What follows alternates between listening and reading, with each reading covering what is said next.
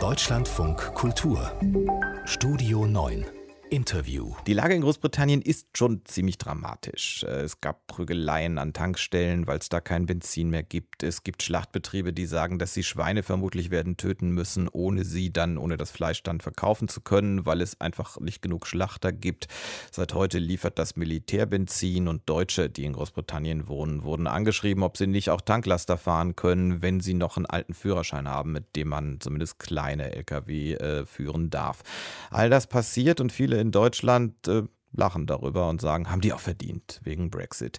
Aber könnte tatsächlich Arbeitskräftemangel in einigen Bereichen auch bei uns schon bald zu Problemen führen, vielleicht sogar zu ähnlichen?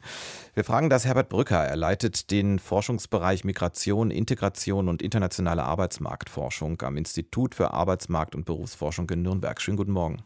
Ja, schönen guten Morgen. Wenn Sie diese Bilder aus Großbritannien sehen, können Sie darüber lachen? Naja, irgendwie ist man natürlich schon belustigt, wenn man das sieht und das Brexit-Referendum im Ohr hat.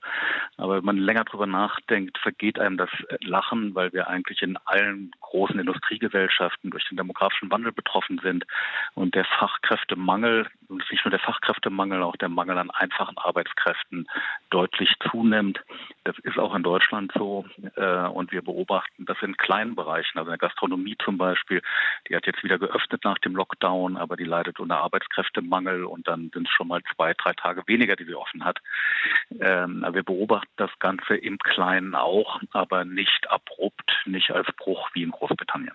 Was die Gastronomie angeht, da hat das ja durchaus auch was mit der Corona-Pandemie zu tun, dass viele, die dort gearbeitet haben, sich anders orientiert haben während des Lockdowns. Ist das in anderen Bereichen auch so, dass auch Corona eine Rolle spielt? Ja, es ist so, dass die Nettoeinwanderung in Deutschland etwa um 40% zurückgegangen ist.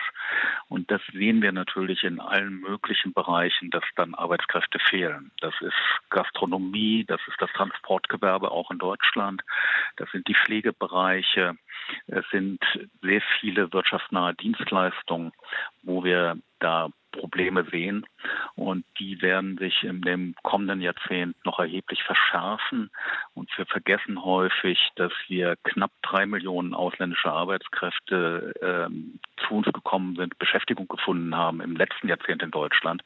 Ohne die sähe dieses Land völlig anders aus. Aber Corona wird ja dann doch mal vorbei sein und viele Experten sagen vielleicht schon im nächsten Frühjahr. Wäre nicht, was das jetzt angeht, was Sie gerade beschrieben haben, dann alles wieder gut? Nein, also die Migration wird wieder etwas zunehmen, aber wir brauchen eine Nettomigration in der Größenordnung von etwa 400.000 Personen, nur um das Arbeitskräftepotenzial konstant zu halten. Wenn wir die Altersstruktur stabilisieren wollen, bräuchten wir sehr viel mehr. Also der Altersquotient, das Verhältnis von Erwerbstätigen zu Rentnern, wird auch dann um 20 Prozentpunkte steigen bis zum Jahr 2060. Also wir geraten in eine Schräglage und wir haben gegenwärtig eine Nettomigration von etwa 250.000 Menschen gehabt im letzten Jahr. Und wenn wir auch wieder auf 300, 320.000 Menschen kommen, dann sieht man, dass da doch eine erhebliche Lücke klafft, alleine dadurch, dass jetzt mehr Menschen in Rente gehen. Die Politik setzt im Wesentlichen in dieser Frage ja auf ein Fachkräfteeinwanderungsgesetz.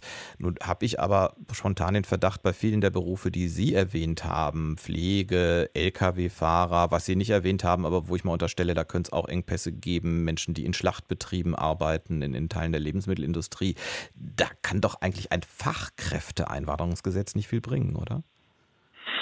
Ja, es ist vor allen Dingen auch zu kompliziert. Also man kann nur nach Deutschland kommen, wenn man die beruflichen Abschlüsse anerkennt, und zwar anerkennt nach deutschem Recht. Und da die meisten Länder ein Ausbildungssystem haben, funktioniert das in der Regel nicht.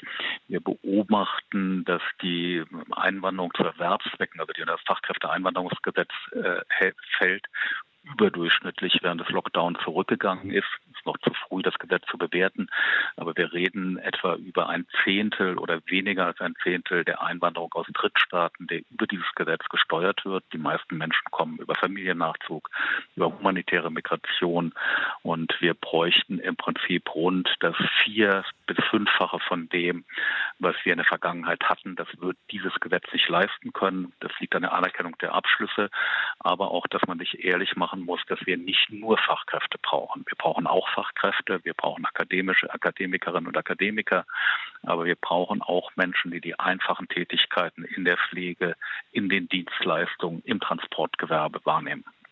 Es ist zwar Zufall, was unser Gespräch jetzt angeht, aber heute ist der Tag, an dem 60 Jahre Anwerbung von Arbeitskräften aus der Türkei gewürdigt wird. Vor 60 Jahren wurde dieses Anwerbeabkommen zwischen der Bundesrepublik und der Türkei geschlossen. Bräuchte man heute vielleicht gerade in dem Bereich, über den wir jetzt so viel geredet haben, was Ähnliches? Ja, wir bräuchten im größeren Umfang, gerade aus den Nachbarstaaten, Einwanderung. Und da wäre möglicherweise ein Weg, wenn wir jetzt an den Westbalkan denken, an die Ukraine denken, dass man ein Anwerbeabkommen macht. Man würde es natürlich heute völlig anders machen. Man hat damals gezielt Arbeitskräfte, die gering qualifiziert sind, in strukturschwachen Industrien angeworben. Das hat natürlich nicht funktioniert. Aber wenn man Arbeitskräfte in prosperierenden Bereichen anwirbt, dann könnte das durchaus funktionieren, und man müsste natürlich viele Dinge anders machen. Man müsste mehr in Bildung investieren, mehr in Sprachkompetenz investieren, also in Integration investieren, also diese Menschen, die an zu uns kommen, begleiten und sich auch ehrlich machen, dass diese Menschen nicht Gastarbeiterinnen und Gastarbeiter sind, sondern dauerhaft hier leben werden. Herbert Brücker vom Institut für Arbeitsmarkt- und Berufsforschung in Nürnberg hier im Deutschlandfunk Kultur. Ich danke Ihnen fürs Gespräch, Herr Brücker. Ich danke Ihnen.